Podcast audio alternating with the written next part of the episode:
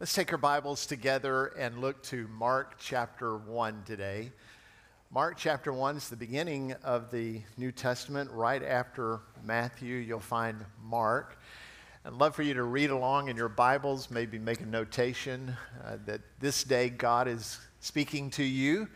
Uh, you can do so either uh, in the handout that is provided for you or maybe in your Bible. Mark chapter 1, beginning in verse 1, let's read the word of the Lord today. The beginning of the gospel of Jesus Christ, the Son of God. By the way, Mark begins and ends his gospel with the same thing. He begins the gospel account with the death, burial, and resurrection. He'll do so with an illustration of Jesus' baptism. And then as he concludes his narrative, he's going to do so with the actual historical account of the death, burial, and resurrection of Christ. Most guys are preaching today at the end of the book. I thought it would be good for us to flip things around and do it at the beginning of the book, both the same subject. So, this is the beginning of the gospel of Jesus Christ, the Son of God. It is written in Isaiah the prophet Behold, I send my messenger before your face, who will prepare your way, the voice of one crying in the wilderness, Prepare the way of the Lord, make his path straight. John appeared, baptizing in the wilderness and proclaiming a baptism of repentance for the forgiveness of sins and all the country of Judea and all Jerusalem were going out to him and were being baptized by him in the river Jordan, confessing their sins. Now, John was clothed with camel's hair and wore a leather belt around his waist and ate locusts and wild honey. Everybody say, Yum, yum. Verse 7 He preached, saying, After me comes one who is mightier than I, the strap of whose sandals I am not worthy to stoop down and untie. I baptize you with water, but he will baptize you with the Holy Spirit. And in the days Jesus came from Nazareth of Galilee and was baptized by John in the Jordan. And when he came up out of the water. Immediately he saw the heavens being torn open and the Spirit descending on him like a dove, and a voice came from heaven You are my beloved Son, with you I am well pleased. 1400 years before this event took place, John was ministering there in the wilderness. 14 year, 1400 years prior, Israel was actually in that same wilderness region. They had crossed the desert stretch and moved into the promised land by God's accord. The people were full of hope as God had held back the Jordan River for them to cross into the promised land, allowing them to cross on dry ground. Soon afterwards, they were there on the fords of Jericho, and they would march around Jericho and see God's triumph over that city as the walls came tumbling down. Many centuries later, the people have made their way back into the wilderness. They were there past the fords of Jericho and into the Jordan River again, where a preacher was speaking about the coming Messiah. The terrain was harsh, the heat was absolutely brutal. Many of them would probably find it very difficult to survive that kind of journey from Jerusalem to the desert. And if it weren't for the wadis, the springs of water that God had provided along the way, they probably wouldn't survive. However, droves of people made the 20 mile journey descending Jerusalem to the point of the Jordan River just north of the Dead Sea. Let me give you an idea of that kind of distance. It would be like you and me getting up out of our chairs, going out to 411 and walking to Leesburg. That's a stretch, isn't it? But walking to Leesburg in this instance would be a 3,500 mile, excuse me, 3,500 foot descent in elevation. That would be like going to Mount Cheaha and adding a thousand feet on top of it and descending in the desert among rocky terrain in 100 degree plus weather. That's the challenge. And that's where the people of Israel were moving towards. Could I just ask you a question? Would you make that kind of an effort to go hear a preacher preach? I'm just grateful it's not raining today.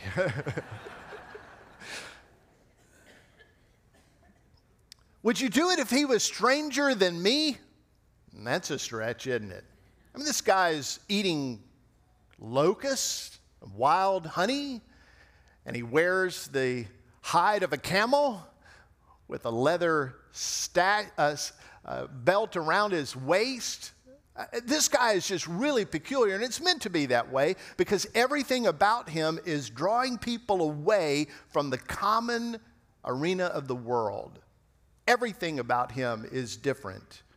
The scene that is communicated is communicated one of change. The clothing communicates one of change. The message is communicating one of change, and it is a message of repentance. If you will, the prophet is calling the people of Israel to a second exodus. The first Exodus, they are coming out of Egypt, out of a place of bondage and slavery, out of a place where all kinds of false worship is taking place. They're coming into the place where God is calling them. And if you will, John is doing the same thing. John is calling the same group of people out to the wilderness, back across Jericho's plains, into the Jordan River to move them to a second Exodus because he's preparing them for a second covenant of God. It's a covenant not like the first, which is a covenant of law. This is going to be a covenant that will be established by the blood of Jesus Christ, by the love, mercy, grace, and justice of Christ our Lord. He's calling them to change. And He's calling them to come into this life of change. There was no distance too far, no journey too hard, and no message too straightforward for those who were searching for newness of life. Some of you have come here today, not just because it's what we do in the South on Easter, but you're here today because God is stirring in your heart. And there's something that He is causing you to be wrangling with sin in your life that He's calling you to repent from, walk away from, change the way you think about it, to confess it and come to Christ Jesus. He's calling you from where you have been to an exodus to where He wants you to be in newness of life.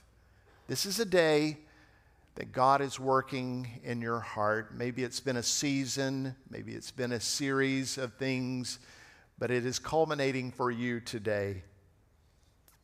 If you're willing to journey on this narrow and challenging path to hear God's message for your life, He has a message for you to hear.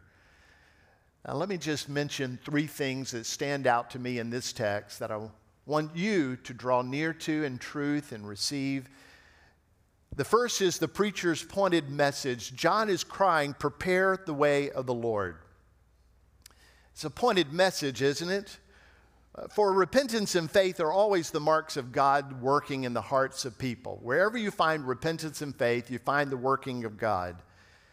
So, if you want to walk in God's way, if you want to walk and experience Him and His blessings, then He will lead you on a journey of repentance and faith. Sometimes He may lead you to a desolate and broken place, or maybe a desperate or dry season. Rest assured that God is purposeful in every aspect. He was very purposeful to lead the people back into the wilderness on that very difficult pathway to navigate, and He is working in every detail of your life, regardless of the season in which you're experiencing. He's working in the details, fashioning your heart, drawing you nearer to Christ bringing you to a place of understanding so that you might know the good news of Christ and you might surrender your life to Him. Maybe it is that you're thirsty. It's a good place to find yourself if you recognize your thirst because to those who are thirsty, Jesus Christ will be the living water. And maybe it is today that you have a sense of loneliness, and in that place of loneliness, Christ is wanting you to experience His presence. He's in the midst of the details of the hardship, or maybe you're in some sense of trouble. It will be Christ who will be your mercy and grace in the midst of that trouble. From his goodness, he will convict you of your sins and from your troubles and your woundedness and what separates you. And he will point out those things in your life and draw you to himself as you turn from them. That's what's happening in the wilderness. He's calling people to turn away from their sinfulness and to Christ and the message of Christ. Through John, God is calling the people to confess their sins, literally confess their sins. By the way, that word in its original meaning means to agree with God about it. Uh, you and I don't get to determine what sin is. I know the world wants to shift around what is sin and what is not sin, but you and I don't get to determine that. The God of the universe has already determined that, and He's written it down for us in the scriptures. And so we agree with him when we confess. We say, Yes, Lord, that is sin, and you find it in my life with your holy eye. You see it, and I agree with you on it. I should forsake that and think differently about it. That's repentance, turning away from it. And he will call us to that. That's what he's doing through John. And all of it is happening in the waters of the Jordan River in the wilderness. Like the previous generation of Israel was called out of Egypt, John is calling them out of their sin. He called that first covenant people to pass through the Red Sea and emerge on the other side with a new life in faith. And now John is preparing a new covenant for people in Christ. And that will emerge in their faith, that it will first start in the baptismal waters of repentance in the Jordan. And there he would begin to offer new life to them. He would point them to the gospel. Such a baptism of repentance was absolutely unheard of for Israel. Nobody in Israel was ever baptized in this way. This was something new, totally different from anything that had ever experienced before. Imagine yourself sitting among the vast numbers of people that had made their way down into the desert, sitting on the bank of the Jordan River, listening to a preacher calling out sin and calling us to confess it and to repent of it adultery and anger and arrogance and bitterness and brutality and boasting and carousing and complaining and conceit and coveting. And that's just the beginning of the letters ABC. I mean, on and on and on. John would point out the law of God and what God demands of people, and he would point out how people have sinned against the holiness of God. And he would call them to confess that, agree with God on their sinful ways, and call them to turn from that. And the preacher's words got to the heart of the people because the Spirit of God was bringing conviction within the people, and they were standing there grasping the holy call of God for every life that He's placed on the earth and their inability to do what God had instructed them to do. And they begin to confess those sins aloud and pledge repentance of those sins. We ought to be grateful for preachers today who will point out sin. I know there's not that many of us today, people need to understand the sin in their life. They need to hear somebody call them to confess that sin and somebody to call them to repent of that sin. For in such moments like John the Baptist, the preacher is preparing people for the way of the Lord. And that brings me to the proper response of the people. And their response was they confessed and repented of their sins. Now, when the people heard how they had fallen short of the glory of God, his spirit so convicted them that they lined up by the hundreds, catch this, even by the thousands, to be baptized unto repentance in the Jordan River. Some Bible scholars say as many as 300,000 people came. It's an amazing amount of people who would come in the season of John's ministry to be baptized, repenting of their sin. Verse 5 says that all the country folk came from Judea, and all the city slickers in Jerusalem came out. And they all went to the wilderness, to the Jordan River where John was preaching. Imagine that they stood one by one in the Jordan River, confessing their sins aloud and pledging repentance. Man, that's preparing those people for the way of God. Today, many people present false gospels, offering God's mercy without informing people first of God's judgment in their sin. They speak of God's love without ever pointing to God's holy justice. They are quick to offer up God's gift of freedom in Jesus Christ without ever mentioning that the wages of sin is death.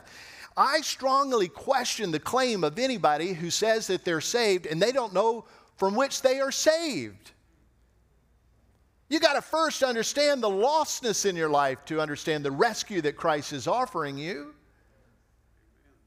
The way Jesus says it, before you get comfort, you have to first mourn in your sin. He goes on to say that satisfaction only comes after you recognize you have a spiritual thirst and hunger, or that the kingdom of heaven only comes to those who are poor in spirit. In other words, you don't have spiritual two pennies to rub together. You're so impoverished spiritually, and you recognize that. And in so you call out for God's mercy, and He lavishes that great gift of grace upon you. And the kingdom of heaven belongs to those people. Or the rescue comes to only those who are lost. So, is God preparing your heart for the way of Jesus? Are you in the wilderness? Are you under the conviction of God? And if so, that is a clear sign of God's love and care for you. He is preparing you for the way of the Lord, readying your heart for His salvation. Now, li- listen carefully. Confession and repentance are not enough for salvation. For you to confess your sin and determine that you're going to live differently from your sin is not enough. That's the reason why John explained in Mark 1 8, I have baptized you with water, but Jesus Christ will baptize you with the Holy Spirit. What we need is transformation. What we need is for God to come into us. Those of us who are spiritually dead to be given spiritual life. And that brings me to this final point. The Savior's profound offer. Jesus immersed himself with sinners to provide for them new life. The Jordan River extends from the very north of Israel. It flows all the way through the country, 158 miles, emptying into the Dead Sea. Among the four sources, the chief headway of the Jordan is the Banyas River, and it discharges about 17 and a half billion gallons of water into the Jordan every year. That's a lot of water. The river runs clear and brisk to the north, and it is absolutely beautiful. I hope you see it one day. Uh, this time next year, we will be in Israel taking a tour. If you'd like to join us, there will be more information coming about that. But the further that river goes south, the darker it goes. It's that way with the Mississippi. You ever been to the Mississippi when it's dumping into the, into the Gulf of Mexico? There's a dead zone out in the Gulf of Mexico. You know where that comes from? The Mississippi. The Mississippi starts beautiful up north, doesn't it? I mean, it's grand waters. But those Yankees do something as it's coming down south, don't they? I don't know all that's happening, but I know the mighty Mississippi is a muddy, dirty mess by the time it hits the Gulf of Mexico. Uh, it's that way. It's that way in the Jordan as well. It's beautiful to the north, but the further south you go through the valley, that water slows down and it gets murky and it gets stagnated as it meanders down into the lower areas well below sea level. And as that water is murky, if you and I were to enter it today, we would do so with some timidity because you cannot see through that silt laden water. Remember the prophet Elijah who was telling Naaman how to be rescued from his leprosy, a disease that is incurable. Remember what he told him? You, you, need to do this. You need to go to the waters of the Jordan and you need to wash seven times. And remember what he said? The Jordan, well, there are better, cleaner waters than the Jordan for me to go in. You know what he was saying? That's a dirty place. I'm not going there. Of course, you know the story of that. Elisha says, Well, hey, it's not, it's not about the waters of the Jordan, it's about your faithful obedience to God. And when he understood that, he went into the Jordan. The river would have been no different in the day of Jesus. Perhaps even worse because thousands of people were coming and going in and out of the waters as they were making their repentance known. Making it even worse than that, amid the muddy waters echo the sinful confessions of a great number of people.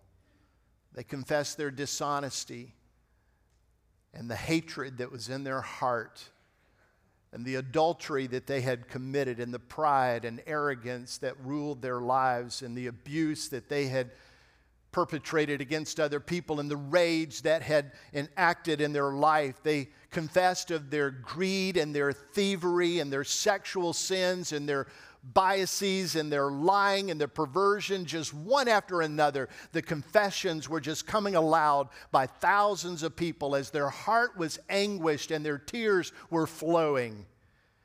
And one day, in the midst of all that, Jesus comes down from Galilee, in Nazareth in the northern region of Galilee. And he makes his way down through the valley, all the way down just north of the Dead Sea, where those vast numbers of people are there in the waters and around the waters, confessing their sins. And he hears their confessions, the vilest of confessions. He hears all of it. He sees into their heart and he knows what's going on in their heart. He knows that they're grieving over their sin and he sees the tears streaming down their face. And you know what he does in the midst of all that? He steps into the water. Now, some would say there's no place for a righteous one like him to step into those waters, but Jesus had been commissioned to stand in that water. That's exactly what his whole life was about. John recognized him as he approached the banks of the Jordan that day. He watched him step down into the dirty waters where all those confessions were being made. And to his shock, Jesus presented himself to be baptized. John would have prevented him to do so, but as Matthew records, Jesus said these words to John's objections Let it be so for now, for thus it is fitting for us to fulfill all righteousness. All right, that's a big point. Righteousness is not going to come by your confession of sin. It won't come by your hunger to do something about it. It won't come because you change your mind or the way you live your life. Righteousness will come alone by faith in Jesus Christ. And what John is doing is he is going to lower the Son of God into those murky, dirty, sin filled waters, and he is going to lower him as if he is dead. And he will raise him up as if he is resurrected. You see what Mark is doing? You see how he's giving us the account? Where all of this is ending is where it begins. Jesus is our rescuer. He is our righteousness. He is alone the one who can pay for our sins. I'm confident that all eyes were on Jesus that day as he stepped into those waters because, unlike everybody else who's going in the Jordan that day, there was no expression of shame on his face. There was no confession of sin in his mouth. There was no regret in his heart. And I'm just as confident that every angel in heaven and every heavenly being was looking with all attention as the King of heaven had entered into those murky, dark waters they were all aghast at Jesus' willingness to give such grace to such sinful people. Though the people were eager to rid themselves of their sin and they longed for righteousness before God and mankind, it was not possible for them to have righteousness just by confessing and repenting alone. It required God's radical mercy and grace. He alone could forgive them, He alone would impute the righteousness of Christ into them, and He alone would baptize them with the fire of the Holy Spirit to purge them. John is helping in that moment, even though he didn't understand the fullness of it. John is helping us to understand this is Christ. All he could do was to utter these words Behold, the Lamb of God who takes away the sins of the world. Behold the Lamb. He's here in the midst of all the waters, in the midst of the vast sinners. He's here And he is establishing something new, a new covenant for us, and he will do so by his death, burial, and resurrection. The salvation of every sinner rests not upon our confession and repentance, but it rests on the life, death, and resurrection of Jesus Christ. Hallelujah. That's great news. So, confession and repentance are important because they prepare the way of Christ, who alone can forgive and graciously share his righteousness for all who will put their trust and faith in him. And in doing so, he will make us holy and he will immerse us in his spirit. Today's passage marks Jesus' first appearance in his ministry. And notably, the first thing that he does in a public expression is to identify with people just like us, people filled with sin, filled with regret and brokenness. He identifies with us but he's not just standing with us in our sin, he is demonstrating to every sinner how he is willfully going to bear our sin on the cross of Calvary and die with it in order that he might have freedom for us over sin and God's justice that's held against us and the punishment of that sin. He would free us from that and he would give to us his righteousness, and he would give to us in the resurrection a new way of living. In his glorious life, he immerses us in his spirit. You see, Jesus didn't just step into those waters of guilt and sin, but he bore the penalty of all of that on Calvary's cross, dying with it there in order that he might be victorious over sin, death, and the grave. So as John lowers him into that water, He's demonstrating the death that Christ is going to experience for sinners. And as he raises him out of that water, he is demonstrating the new life that is afforded to every sinner who will trust Christ by faith. So, as I said, Mark begins his writing demonstrating the gospel, and he ends his writing narrating the gospel of Christ. The gospel is Jesus stepping into our lives, which are filled with sin and shame, in order to pay the burden penalty for our sin. Satisfying God's holy justice, which is required because God is just and God is holy. Forgiving us and crediting us with his righteousness. So I invite you to receive Christ by faith today as He extends good news to you, as He calls you to confess your sin, calls you to repent from that, and offers you newness of life through the baptism which is provided by His Spirit.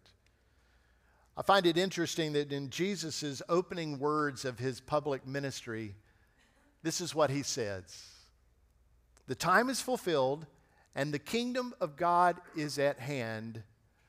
Repent and believe the gospel.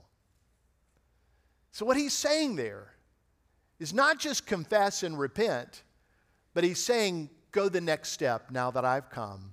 Repent and believe this good news. Believe in me. Believe in me, the Lord, the Savior, the conqueror, and the gracious one. Would you bow your head and close your eyes for just a moment? I want to lead you in a time of prayer as musicians are moving into place and our staff will be moving down forward. If you're here today and God is speaking to your heart and you know He's calling out to you to repent and believe in the gospel, then we want to join you in that step of faith. I'm going to invite you as we sing this final opportunity as a congregation, I want to invite you to step forward and tell one of our guys that are standing before you, I'm believing, I'm repenting today of my life. I'm believing in Christ. Now, Father, as you're calling people, your Spirit is wooing them. I pray that faith is being poured out with great grace and that people will receive new life in Christ as they yield themselves with confession and repentance and trust totally in Jesus, who alone can save them. May He be glorified in our response, and may the people be encouraged in their obedience. In Jesus' name I pray. Amen.